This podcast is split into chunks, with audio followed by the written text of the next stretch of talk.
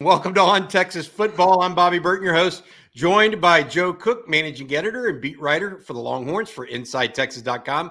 Uh, Joe, you're headed to the uh, um, uh, the Big twelve Media Days uh, this time next week, Wednesday and Thursday uh, at Jerry World. Uh, a lot of stuff going on. Quinn Ewers, Xavier Worthy, uh, Jahdae Barron, Jaylan Ford, Jordan Whittington, all available to the media, as well as Steve Sarkisian, as well as other Big twelve coaches. Uh, maybe the most interesting guy I want you to talk to, though, first and foremost, is Greg Burks, the head of officiating. Uh, you guys are going to get a chance to, to talk to him. I'd like to explain, have him explain to us how uh, Oklahoma State has zero penalties and Texas has fourteen, uh, and, and see what he has to say. What do you think?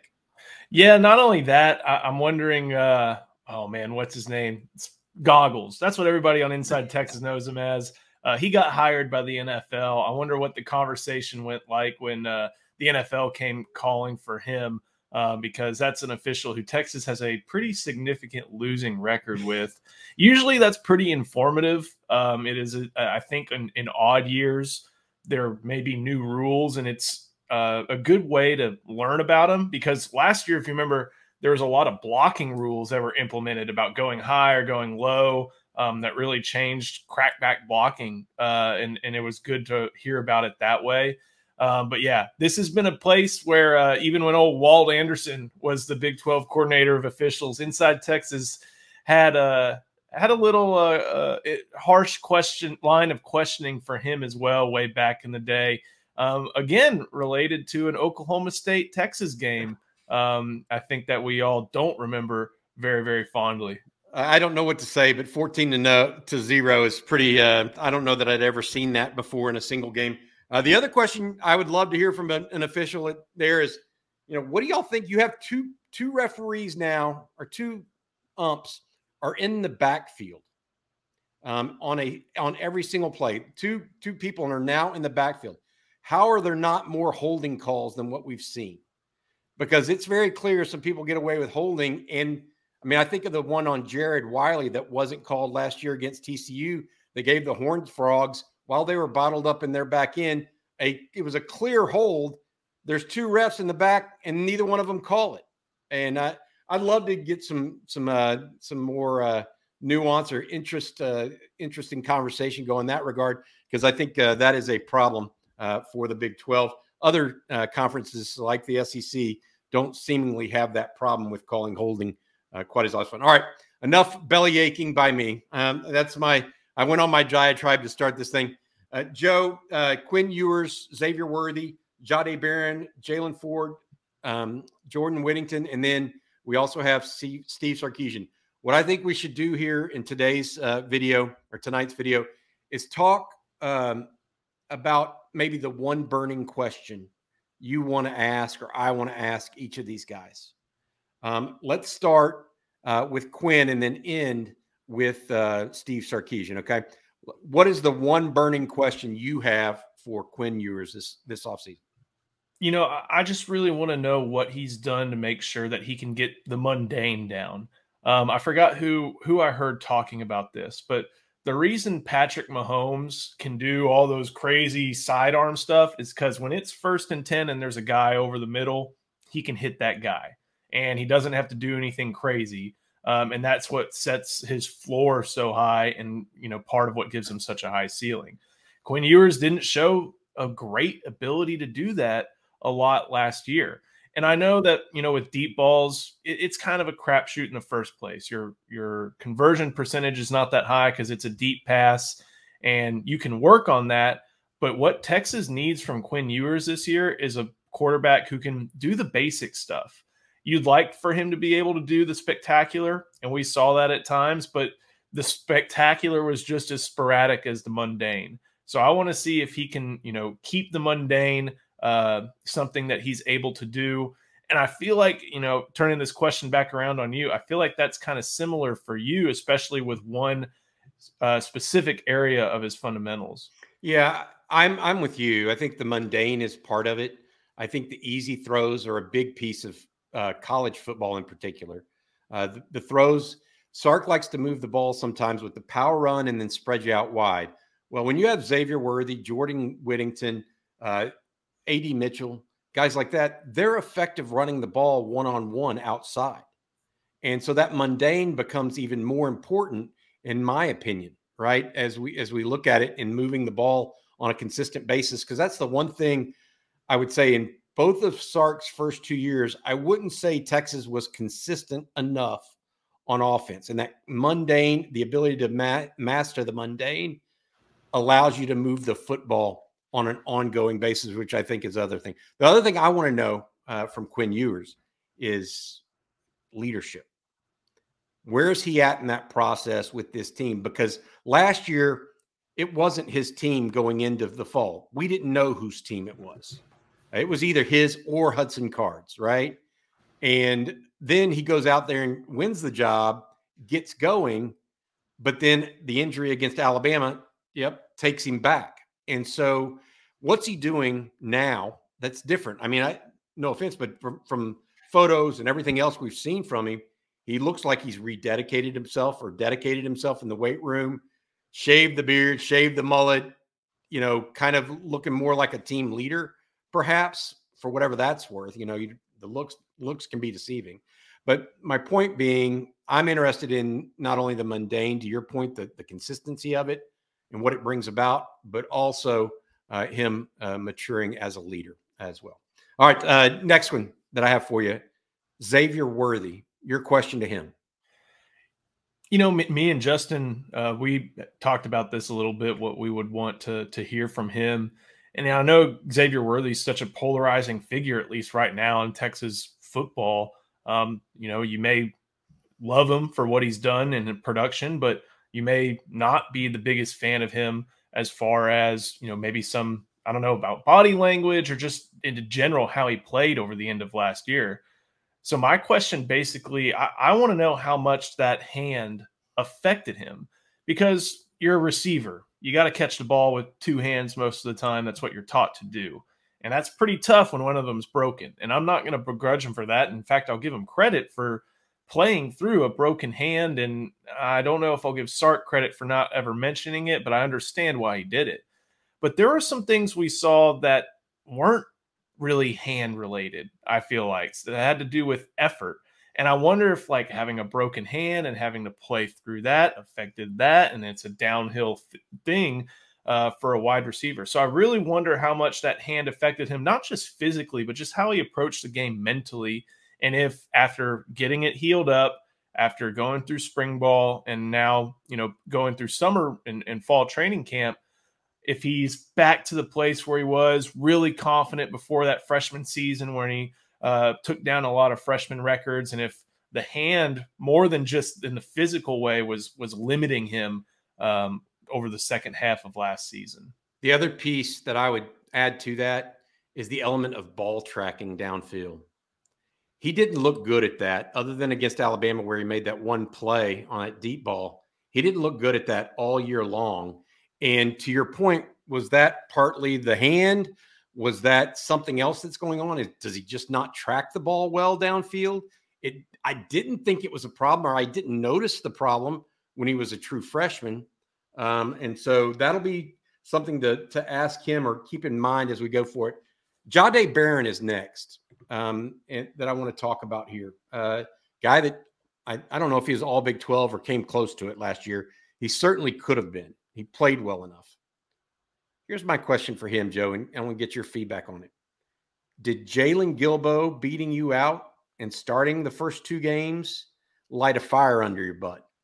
Because Jaylon Guilbeau was actually starting at star early before Jahdae came out and, and uh, won that job full time. Now, maybe there was something going on behind the scenes. We don't know, or hasn't been talked about, but something lit a fire under him uh, at the beginning of last year. Perhaps it was Jaylon Guilbeau, uh, whether it's Terry Joseph or, or Blake Gideon, his coaches, not sure, but he ended up having a whale of a season. I'd love to know uh, what lit that fire under him. Yeah, you know what? That's looking a little bit earlier in the season. I'd, I'd look a little bit towards where he's at right now, and also where he's at for the future of the, the Texas defense. And I think what you mentioned is, is makes a lot of sense, because you know, when I go through some of my position previews and are starting to do research, I kind of forgot Jaylon Guilbeau started.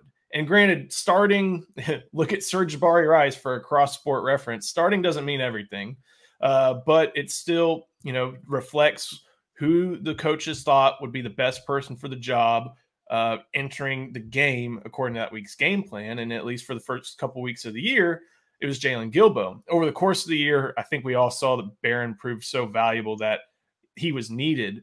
But now that leads into my question, where does he think he's needed most? Should he be a corner, maybe opposite Ryan Watts? Uh, is Austin Jordan or Jaylon Guilbeau becoming that solid player at star allow for him to maybe take that opportunity and, and work at corner? Or does he stick at star so someone like uh, Gavin Holmes or even Manny Muhammad can get the opportunities over on the outside? Or, or instead of going, instead of staying at star and going to corner, how about moving back to safety if Jaylen Catalon can't go? That that that yeah, would be a I think more that's logical a- move, in my opinion. When you need mealtime inspiration, it's worth shopping Kroger, where you'll find over thirty thousand mouthwatering choices that excite your inner foodie. And no matter what tasty choice you make, you'll enjoy our everyday low prices, plus extra ways to save, like digital coupons worth over six hundred dollars each week. You can also save up to one dollar off per gallon at the pump with fuel points. More savings and more inspiring flavors make shopping Kroger worth it every time. Kroger, fresh for everyone. Fuel restrictions apply. Seeking the truth never gets old. Introducing June's Journey, the free-to-play mobile game that will immerse you in a thrilling murder mystery.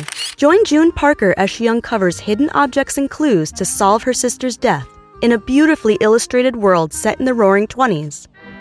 With new chapters added every week, the excitement never ends. Download June's Journey now on your Android or iOS device, or play on P C through Facebook Games.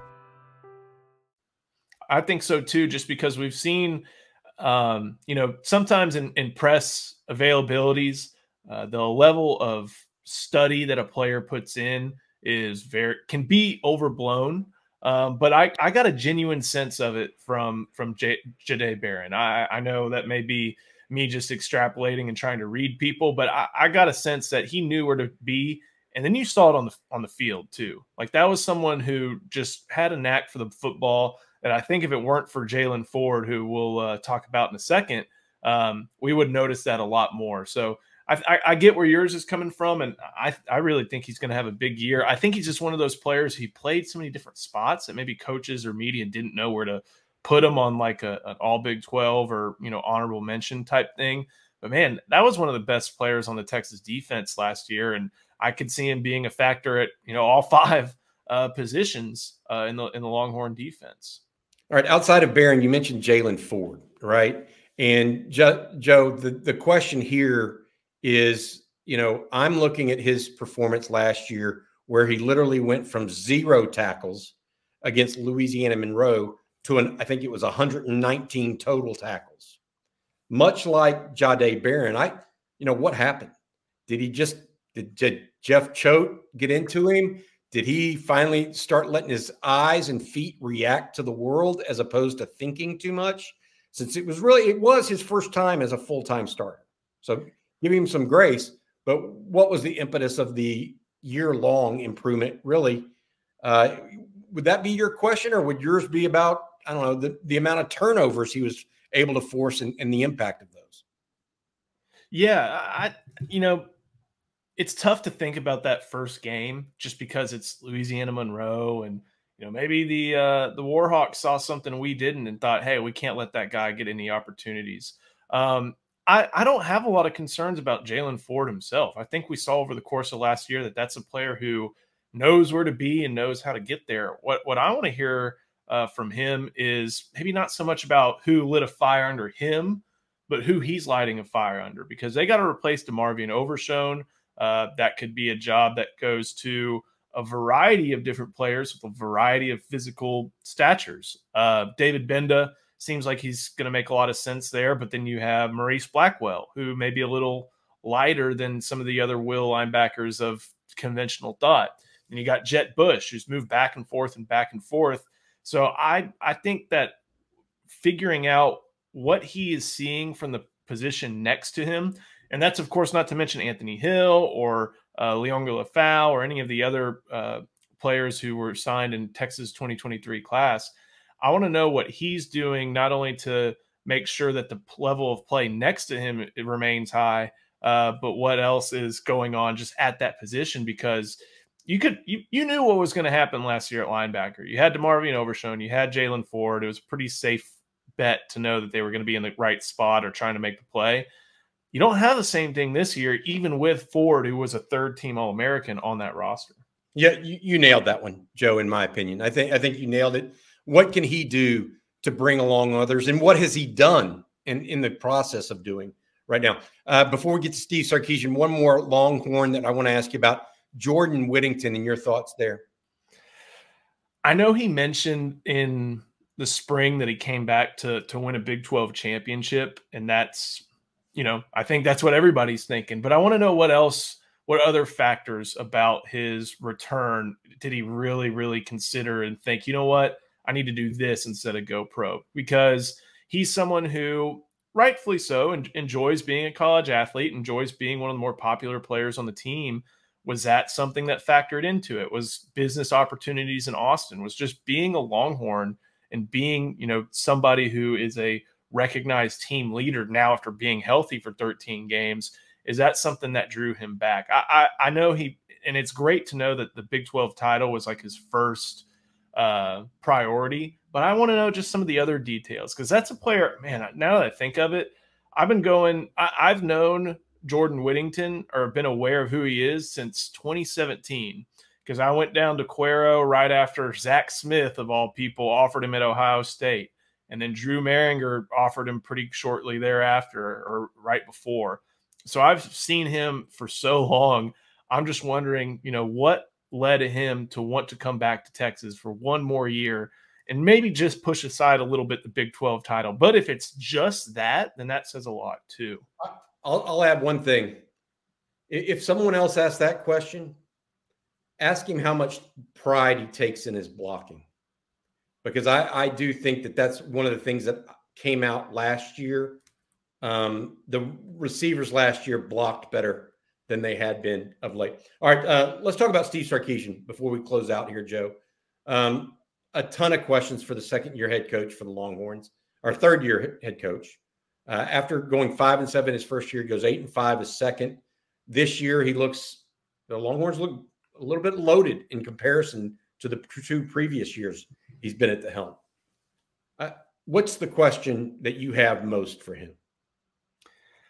You know, over the course of that speaking tour he went on, one of the things I was able to ask him is like, look, you're you're giving people a lot of reason to be really optimistic. Is that is that something you're okay with? He's like, yeah, you know, we have high expectations. He even said the words, hey, we we left the Southwest Conference as champion. Why don't we leave the Big twelve as champion? Like, he knows that people around the program and people within the program want to hold that trophy up in Arlington to, you know, leave the, the Big twelve title. So, and I know he's going to get asked that. That's going to be a very common question that he'll receive from whoever shows up nationally or semi-locally or even locally. But what I really want to know is, you know, you call your offense a run-first offense, but you don't have a bell cow back right now. How do you really alter your offense if you may not have a bell cow and you got to go by committee? Because, you know, with the way his offense works, it's a lot of run to set up the pass, and play action opens up a lot of holes uh, for quarterbacks like Quinn Ewers to to see and uh, to try to hit. Whereas just drop back passing without any play action is a tough, it's a tougher row to hoe. So are you going to put that on your uh, quarterback? Are you going to alter the scheme of your, or are you going to alter your scheme a little bit to just try and be a little bit more prolific in passing? Or are you going to still going to work to es- establish the run, have a run first offense, even if you don't have a, you know, number one clear cut back like you might have had last year with Bijan and then one B with Roschon? Interesting. I think my question would be somewhat similar in nature, but a little bit different take, um, and not necessarily about the, the, the offense. Mine is more about his overall expectation, you know, not just and where the program is in the process. You, you mentioned the expect the the desire to be a Big twelve champ. If if Texas were to win, they would be they would bookend the Big twelve with a a, a conference championship to start the league and a conference championship to to close it out for them. Um, my question would be, okay, that would be phenomenal, right? But you're here for the long haul. Um, what, where are you at in that long-term process? Are you getting the guys up front that you want to get? Are you getting the guys that are getting you ready for long-term success? Because as a long-term follower or long-time follower of the Longhorns, Joe, that's what's striking me more than any single thing right now. Um, it's not so much that they have a real chance this year, because they do. I think that's fair. You know, whether they actually take the control of that and, their, and control their own destiny, I think relies on a couple players, Quinn Ewers we mentioned. But my point to you on this, uh, Joe, is, you know, where is he at in this process? Is he still, does he think it's ongoing? Do, does he think he's on the precipice? Or has he still got some work ahead of him? Um, I, I want to know that, because it, the next three to five years, I think, are, are just so important to uh, Texas fans generally as well. So, all right, um, Joe, you have any other things or comments you want to make? You, you're going to ask Brett Yormark, the uh, new com conference commissioner of the Big twelve, what what he thinks about uh, conference realignment uh, or anything like that. Man, he's he's someone who's kept his uh, his hand pretty close to the vest, and I bet if there's going to, I bet there's going to be a lot of questions about, you're going to try to add Arizona, Arizona State, Colorado, and Utah, and he will deflect them quickly. I guess the one, uh, if you had to ask one of the fourteen head coaches one question, who is it and what are you asking? Anybody beside the Texas contingent? Um, I'm asking Dana Holgorsen how he feels about his job entering this year. Okay. I would be a little bit, uh, I wouldn't be so straightforward. I would ask Joey McGuire, does the Big twelve still go through Lubbock? That kind of thing. I, I think that came back to bite him a little bit last year. It, I think too, it helped him out. I think it helped him out, and I think it's bitten him too. Um, mm-hmm. uh, I don't. I, I think that it's it's one thing to be excited for your team and other and, and everything. I think it's another thing to kind of uh, stake out that that ground when you're not really at that ground. It's one one thing to hope. I. Look, I have nothing but firm respect for him as a coach. I think that bit him a little bit uh, later in the year. So I'm, I, I'm also, my my tongue is firmly in my cheek on that too. And it's a little, just trying to little dig there. But uh, all right, Joe, I appreciate you, bud. Uh, good talking to you. Uh, we'll talk to you again later this week. I know you have the show on Thursdays with Justin, Questions Answered. Uh, I will uh, be talking to you again at Big twelve Media Days as well. For Joe Cook, managing editor and beat writer for Inside Texas dot com. I'm Bobby Burton. That's been this episode of On Texas Football.